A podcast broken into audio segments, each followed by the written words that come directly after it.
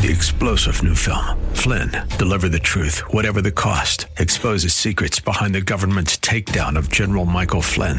Flynn knew what the intel world had been up to. He ordered the first audit of the use of contractors. This set off alarm bells. He told the truth. He was the most dangerous person for Donald Trump to hire. They had to get rid of Flynn. Flynn, deliver the truth, whatever the cost. Available now. Watch it today. Go to salemnow.com. Salemnow.com.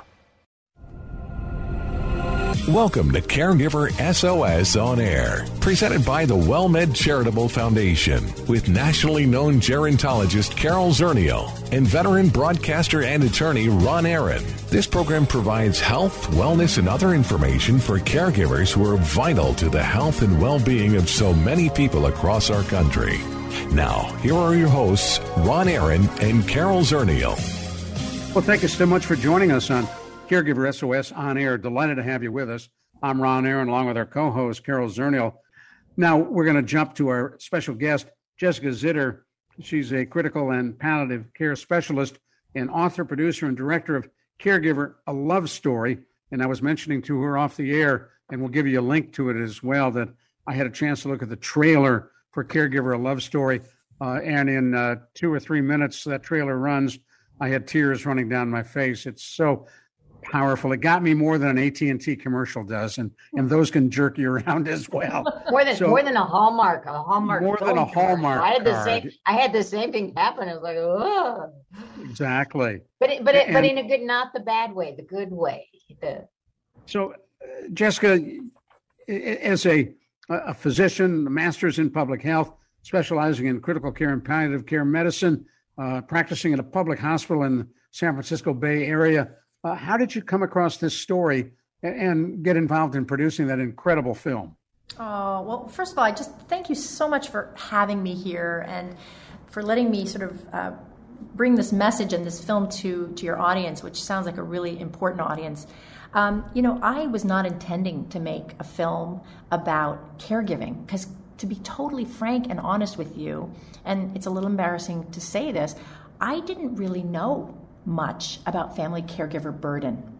I didn't know about this rising public health epidemic that has been completely exacerbated during the times of COVID.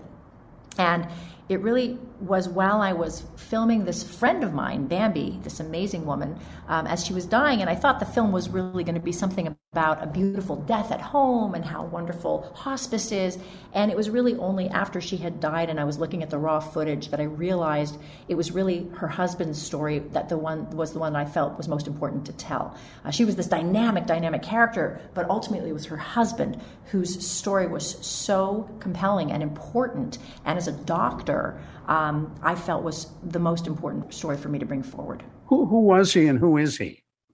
So Rick, um, Rick and I still see each other frequently. I just saw him the other day. Um, he is a member of my synagogue. I see him uh, many, many weeks. Uh, and his wife Bambi uh, was another person. I used to see her frequently at our in our community, and um, I knew that she was sick. And as she started to deteriorate, this must have been now. I mean, because she died um, probably four years ago now. So she, this was, you know, five, six years ago. I would sort of see her in synagogue, and I, I knew she was sick, and she talked to me about it, but she she hadn't really um, started to declare herself. And one day she called me and, and just from her, her bed and said, I'm, I'm so sick. I, I don't want to go on living. I'm, I'm so miserable. And I went over to see her. And as a palliative care doctor, the first thing I did was snap into action and talk about her goals of care and understand that she was realized that she had come to the end of her therapeutic options for this cancer and she was ready to try hospice. And so we brought hospice into the home. Um, and everything turned around and was so positive so quickly um, and it was filled with love and laughter i thought let's let's film this it's an inspiration and so that then uh, we started filming and, and rick allowed us into the home. She allowed us into the home, and um, and and that's how the story happened. So so she died now a few years ago, and Rick has really been a part of this film coming to birth and, and sort of seeing how it's impacted many audiences. And I think he's feeling like proud that his his experience has been a guide for many others, and it's hopefully we're going to get it out to see you know, to many other audiences uh, so that we can start to educate the, the physicians and the hospices and the legislators and the employers and all the people who need to understand what is really going on with a family caregiver in this country. Well, when he stepped in, uh, asked her uh, to marry him, she already was uh, literally near or on her deathbed, struggling with uh, terminal cancer. Did he understand what he was getting into? Well, no, actually, that's not, not that's not the case. When when they decided to get married, she was in remission, and th- they assumed that they were going to be okay. As he says in the movie, he says, "You know, I thought we'd have at least another ten years," and uh, things deteriorated quite rapidly, and it was honestly a surprise to both of them. And he suddenly becomes twenty four seven caregiver. Right and and you know the thing that that was amazing about watching this film is that you know what Rick uh, goes through is it's, it's over nine weeks. But when you think about the average caregiver in America is doing this for four and a half years, and you could sort of you just watch Rick's life deteriorate physically, financially, emotionally, spiritually. He's just run down to the point of really struggling. And when you think that he was really one of the lucky ones, it really puts everything in perspective. Let folks know who may have just joined us you're listening to Caregiver SOS on air. I'm Ron Aaron, along with our co host, Carol Zernial, and we're talking about an incredible story. Dr. Jessica Zitter with us on our Caregiver SOS on air hotline, a critical and palliative care specialist, and is indeed very much involved as producer and director of Caregiver, a love story, which paints an incredible picture of uh, Bambi and Rick uh, in their uh, uh final time as she slips away and he provides her care. Carol. Yeah, I was just going to say that you know you you talked about nine weeks, and uh, a lot of that. It surprised me for, to hear that it was only a nine week period because it is visible. You know, in the film, you can see the difference, um, and you know we we have seen that kind of a difference come in you know either direction. Where you talked about the hospice coming in and how everything changes, and it was such a positive thing, and we've seen caregivers come back to life so to speak, and look much better, and the person they're caring for do much better. Um, and so it, I think that you know, just listening to you, you know, the there's there are things that can happen to a person on hospice to a caregiver that really make a difference that make it worthwhile right to yeah. find out what your options are yes yes well, and it's a, it's an important point because you know in this film hospice is a character in this film right this is a woman who this is a man, Rick, Rick Tash, who's a caregiver for a woman who was on hospice. We have to put in context the fact that the vast majority of caregivers in America are not qualified for hospice because to be qualified for hospice, you have to be six months away from death. So, that angle of support of a hospice service being in your home is only available to a small number of caregivers. But even, and I think this is a very, very important point, even for those who do have access to hospice, there's a lot of misunderstanding in, and you even see me in the film have a moment of shock to understand that hospice really isn't there to provide some of the types of support that a caregiver needs. And that lack of understanding is really important because otherwise it leads to distrust and people saying, well, hospice isn't working and hospice isn't doing. Hospice did a great job for Bambi and Rick. Bambi could never have been home without the support of hospice. But hospice is paid to take care of the medical durable medical equipment, all of the types of things that are really essential to maintaining a person's sort of physical ability to be in the home and to live in the home. But in terms of things like changing diapers and and doing laundry and helping to make sure there's food in the fridge, that is not the purview of hospice. Some hospices might have some volunteer hours, but most hospices don't. And people need to understand what they do and what they don't get from hospice. So we just want to kind of, I think, educating the community about that is really, really important. At one point in the film, you see me say, well, Rick, you just need to ask hospice for more support. And he looks at me and says, Yeah, I asked them, and what they gave me was another 45 minutes a week. And my mouth hangs open. Here, me, a palliative care doctor, sort of realizing that I had this this unrealistic view of what it is that hospice actually does for you. And so I think it's just I think that's another messaging piece here from this film is to really have a clearer understanding, realistic understanding about what is hospice going to give you. It's a lot, but it's not all the things that a caregiver needs. You answered the question I was going to ask. What did you learn from all this? And obviously, you got a better understanding of hospice. Yes, and I love hospice. So please, you know, my fear about this film was I really hope this isn't going to in any way throw hospice under the bus. Because hospice is really an essential essential piece of the puzzle of allowing people to die in their homes which is where the vast majority of Americans want to be able to die. We need hospice. We need to support and maintain hospice. People need to trust hospice. They need to count on that service. But what we also need is to fill out all the things that are outside of the purview of hospice with some sort of safety net type of situation, whatever that might be, whether it's the community stepping in, whether it's you know local, state, or federal government stepping in with more services. There's lots of things that we need to do. Whether it's your employers stepping in, but we've got to. Uh, you know, fulfill all of the, support all of those other needs that are not supplied by hospice. Well, I, I think that you're in, in safe hands with us you know, what I find is that most caregivers have gotten so little help that whatever hospice does, yes. when they come in, it is it's a wonderful, wonderful thing to happen. And we encourage all of our caregivers, if they're in a situation where they're eligible for hospice, to please ask for it sooner rather than later. There's just too many people that nine weeks or three days or one day. I, I keep hearing, oh, I had hospice for a day. And that that's just unfortunate that they found out about it so late. Absolutely. I remember years ago, my brother, who was caring for my mom in Cleveland, Ohio, I was in San Antonio. He called me and he said, Well, I have good news and bad news. The good news is hospice fired mom. She's gone beyond the six months. And the bad news is hospice fired, hospice fired mom.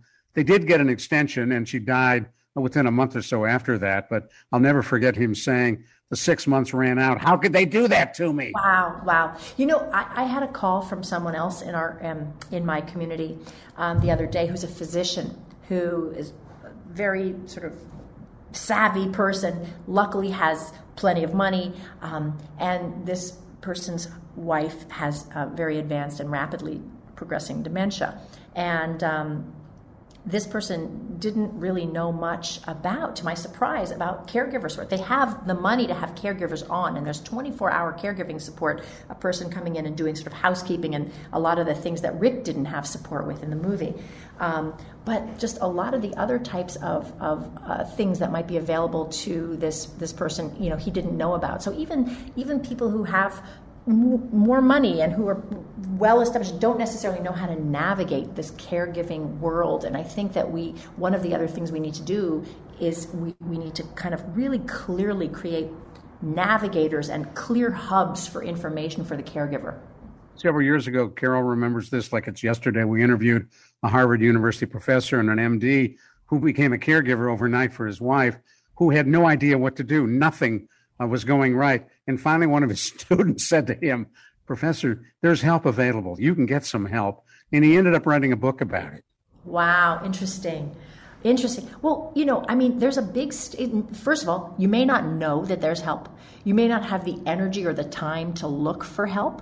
You may feel too stigmatized to ask for help, right? You know, the, the, the fact is, you think you're supposed to want to do this work. You're the, I'm, I'm her loving daughter. I'm his loving wife. Why wouldn't you, you know, complain about it or ask for more help? Like, that's your duty. And I think that that stigma is one of the things that we need to try to undo so that people really can move forward and ask for the help that they need because it's not going to help anybody if people start to burn themselves out. We're going to pick this story up in just a moment. I'm Ron Aaron, along with our co host, Carol Zernial, having a wonderful conversation with Dr. Jessica Zitter. She is a palliative and critical care specialist, also the author, producer, and director of Caregiver, a Love Story, and it is an incredible film. We'll tell you how to get more information about that as well. Thank you for listening and staying with us. We're not going anywhere on Caregiver SOS On Air. The WellMed Charitable Foundation would like to remind you it is important to stay connected while social distancing. Caregiver stress may be higher now, and specialists are available to talk with. There's no question that we are living in not normal times, but whether the new normal will be the old normal is yet to be seen. So if you are troubled, if you are feeling stressed, ask for help. Services are provided at no cost. See more at caregiversos.org. Hello,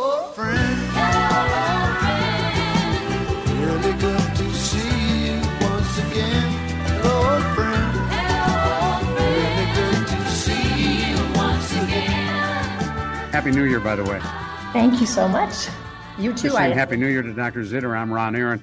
For those of you who are Jewish, celebrating uh, the end of Rosh Hashanah, Yom Kippur, just around the corner. As we tape this show, uh, we're delighted to have you all on board with us on Caregiver SOS on air. I'm Ron Aaron, along with our co-host Carol Zernial. We're talking on our Caregiver SOS on air hotline with Dr. Jessica Zitter, critical and palliative care specialist and author and producer and director of Caregiver, a, an incredible love story. And you were telling us about uh, how people who fall into caregiving, and, that happens more often than not, don't realize what help is available. Absolutely. I mean, we don't have, you know, I, am actually doing, um, I, I have a keynote uh, talk that goes with the film, and I'm actually doing it for the National Hospice and Palliative Care Organization um, next week. And I was just sort of finishing up my slides, and one of the things I realized is this is a public health crisis, okay? It's a public health crisis like smoking, it's a public health crisis like lead poisoning, it's a public health crisis like domestic abuse. And why aren't we treating this issue like all the other public health crises? Why don't we have all sorts of PSAs and billboards on buses and on, on highways?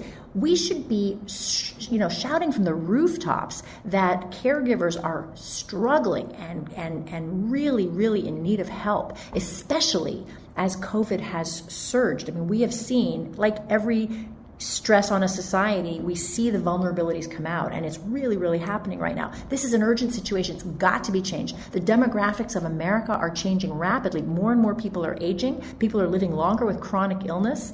You know, the rates of dementia will have doubled in the past 20 years, we we absolutely need to deal with this. Fewer and fewer people are available to take care of these care recipients who want to stay home and die at home, and because families are dispersing, they're smaller. Um, so we've got an urgent public health epidemic, and we really need to think about how to address it the way we address all of our other pu- public health crises. What's the answer?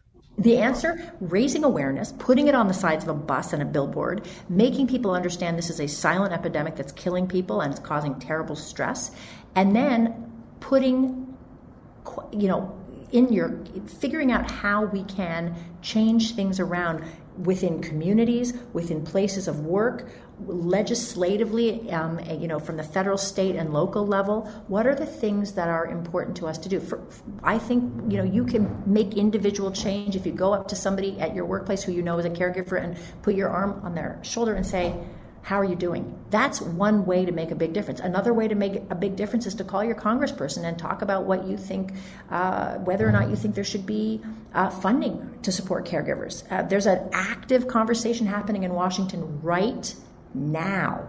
This is a moment that could be generation changing around caregiver support. Um, get educated about it, learn about it, learn what the bills are and the propositions are. There's a lot at stake here right now. Well, I'm so glad that you mentioned, you know, some of the activity in Washington because there is there, you know, the most hopeful thing. Ron and I have been doing the show for years, and I've been in this business for years. Is that there are conversations about caregiving, which in itself is amazing and unique, and it is an opportunity. Um, and uh, I had the privilege of serving on the RAISE Family caregiver committee and I'm you're the first person when the report comes out with recommendations to the Congress I'm going to send that to you so that you know you can help share you know that here's a group of people that came together and are saying you know what you're saying about the public health crisis. But the but the question I want to ask you is you know you mentioned as a physician that seeing the caregiver was something that you had missed along the way that all of a sudden you know that you the caregiver came into focus how what do we do with our in partnership with the healthcare community to to help the caregiver you know keep them from being invisible in that uh, setting? Thank you for saying the word invisible because I um, we have a couple of workshops that we have designed one for medical students, one for medical residents, and we're just designing one for hospice staffs around this film to raise awareness about family caregiver burden. And in that presentation is the word invisible patients. These are invisible patients. We in the healthcare world, we see the patient. We think, oh, patient-centered care. That's that's the holy grail. We want to be caring about the patient. But the fact is, the patient is only as good as the family system around them. And what we do is we tend to really, I mean, quite frankly, ignore the caregivers. In fact, during the pandemic, we did, caregivers weren't allowed in for reasons that are legitimate, you know, from a pandemic perspective. But you know, we have to be including the caregiver in in the entire plan of care. we have to be noticing the caregivers. We need to be asking patients, who are your caregivers? Or don't use the word caregivers. Sometimes people don't identify them as caregivers. Who helps you get your medications? Who drives you to your appointments? You know what? We have to ask our patients if they are caregivers. You know what? Being in the being a caregiver may be the reason that they're sick. So we need to have a more full fledged understanding of the caregiver situation for our patients, whether, again, they are caregivers themselves or they have caregivers, and really try to figure out how best to support them. The hospital and the healthcare system in general is a caregiver magnet, right? There are going to be caregivers all over the place in the healthcare system. And so our job is to identify them number one. Number two, commend them for the work they're doing and recognize them for the work they're doing. That is huge. Right there is a big therapeutic impact that we can have. Number three, and most important, and we're not set up to do this yet, is to figure out how to connect those caregivers with the support that's out there in the society and community for them in their local community and you know whether it's national but we've got to figure out how to transition that caregiver into going back out into the world with this new responsibility or this continued responsibility and figure out where to go and get the support that they need and deserve. All right so well, i wish you filmed just that. That that could have been a little mini psa right there. Yeah, exactly Right. But you know what? It's not just the healthcare system. The healthcare system is an important one because we think of a healthcare system as a place of caring for people and their well-being, right? So, but but you know what? Places of work, sixty percent of caregivers work, most of them full time, and almost all of them have their work impacted by their caregiving responsibilities, and I think it's more than ninety percent of them feel unsupported in their workplace from the perspective of being a caregiver. So, right there is another cultural shift that we can make. We can obviously, we've got to, employers have got to figure out a way to support caregivers more because not only, by the way, are the caregivers hurting in their employ, the employers are suffering. They're losing $65 billion a year in expenses from, from lost work, from their caregiver employees getting sick, from their caregiver employees having to change or, or leave work. And so they're losing. So it's a lose lose situation. So if the employment world could figure out how to also support caregivers in a more robust way and improve the culture in that in that workplace to really elevate caregivers and make them feel confident about asking for the help that they need and deserve, then again, right there, we've got another big cultural change. So the third place that I think can really make a difference is communities. I mean, we talked about our synagogue. What about a church community? What about your neighborhood? If we know that there's a caregiver down the street, we can start, again, the basics just acknowledging them and elevating them for the work that they're doing as caregivers. That's a big, big, big piece. Changing the culture around what they're doing, making them feel less alone and less isolated. And then figure out how to organize in that community. Maybe it's setting up a church committee that cares about the caregivers in that church. Maybe it's setting up a neighborhood watch to support caregivers down the street. I mean, there are lots of things that we can do on a grassroots level. Personally, I think ultimately well this is again controversial but like where is the main responsibility lie? Is it is it sort of organizing grassroots organizing among families or is it our local and state and federal governments also uh, you know responsible for helping out in some way? I would argue yes. I know that's controversial. I know there's a lot of controversy around this issue but i think people need to think about it and they need to think about how you know this is not an issue that's only going to affect poor people. It may disproportionately affect them, but it is going to affect everybody. I don't care what your political party is. I don't care what the color of your skin is. This is going to impact us all. One in five Americans is a caregiver, and that's rising rapidly. So we. All right, Dr. Zitter, I, I got to go back to something you said early on okay. Uh, when you said you really knew nothing about caregiving until you got involved in this production, and now you are so incredibly passionate. When did it hit you? that this is caregiving. Oh. Well, when did it hit me that this is caregiving? You mean in terms of the Rick story, or do you mean in terms of the fact that this is all around me? Both. It, it was really interesting process to be editing a documentary and realizing that the story I wanted to tell wasn't the one I originally set out to do. Because then what you have to do is all of a sudden you got to pull stuff up from the cutting room floor again and say, wait, the story I want to tell is about Rick. And that's a whole different story. So we had to kind of shift stuff around. And my co director, Kevin Gordon, did an amazing job piecing it together. But it, it, was it was a really weird process of realization of Kevin and I talking and saying, hey, wait a minute. I don't think this story is about Bambi, and really reshuffling that. And then I then went off on this new learning, uh, like as a doctor. Okay, there's one thing as a filmmaker, but now I'm like, Right. I'm a doctor. I'm taking care of caregivers every day. I'm ignoring caregivers every day. I don't want to do that anymore. And so now there's just this whole yes, I'm passionate because I'm realizing what has happened, what I have left undone around me all these years. That is so cool. We got about a minute left. How do folks see the film? How do they see the trailer? How do they learn more about this? Well, to see the trailer, um, go to Caregiver a Love Story trailer and make sure that you're sorry, there, there are a couple of different ones. Make sure you're watching the one that's a minute and 33 seconds. That's that's the one. Um, you can go to caregiveralovestory.com. It's probably your best bet. That's our website. It's got the trailer on it, and it also has a lot of strategies for how to watch the film. Uh, we have an educational distributor, Good Docs, that will allow libraries and hospitals and workplaces to stream it. Cool. Um, and we're going to be having it on PBS in the fall. That's wonderful. Well, we want to thank you so much for coming on. It's an incredible story. Thank you for your work, and we uh, we really appreciate the chance to get to know you. Oh, thank you so much for having me. It really was wonderful. Well, you take care. For Carol Zernial, I'm Ron Aaron. Thanks so much for joining us on Caregiver SOS on air. You've been listening to Caregiver SOS on air, an exclusive presentation of the WellMed Charitable Foundation. We welcome emails with suggestions and comments on this program at radio at wellmed.net. Join co-hosts Carol Zernial and Ron Aaron next week for more on caregiving, improving the health and well-being of caregivers and their care recipients everywhere. For more on caregiving and podcasts of our programs, visit caregiversos.org.